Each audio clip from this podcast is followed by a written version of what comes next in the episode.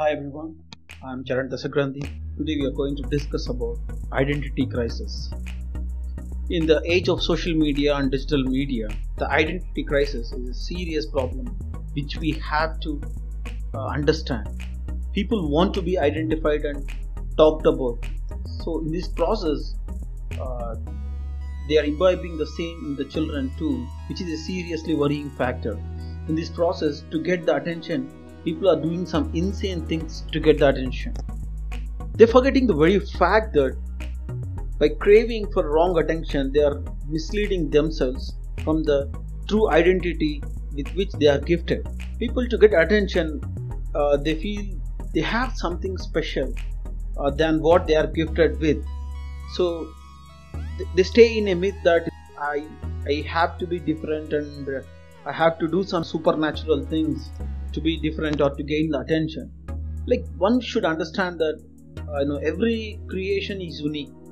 By being somebody or trying to be something uh, supernatural or uh, superficial, we are just spoiling our own identity, and we are just mimicking others and not trying to be truthful to us. This identity crisis problem is driving a mob mentality in everyone. People don't understand individuality and misunderstand it as being different and to be called different, which actually is not. This shows a sort of some sense of insecurity in them, and the same reflects in the society too in every aspect of life. That is why we, we are not progressing as a society. Even the same thing is happening with the nations too. So uh, one nation compares with other nation and try to mimic uh, some other nation uh, to be called as developed or something rather than trying to understand that its social structure is different from the other con- other nation which is unique and they should uh, instead no they should work upon it and start building up the nation because every nation uh, has a, a different individuality which is built upon its social dynamics. So with this nation cannot be built as the soul of the nation that is individuality is missing so uh, the comparison uh, will not work because each nation has a different soul. Uh, this is the reason why the marketing theories are uh, driving human thought.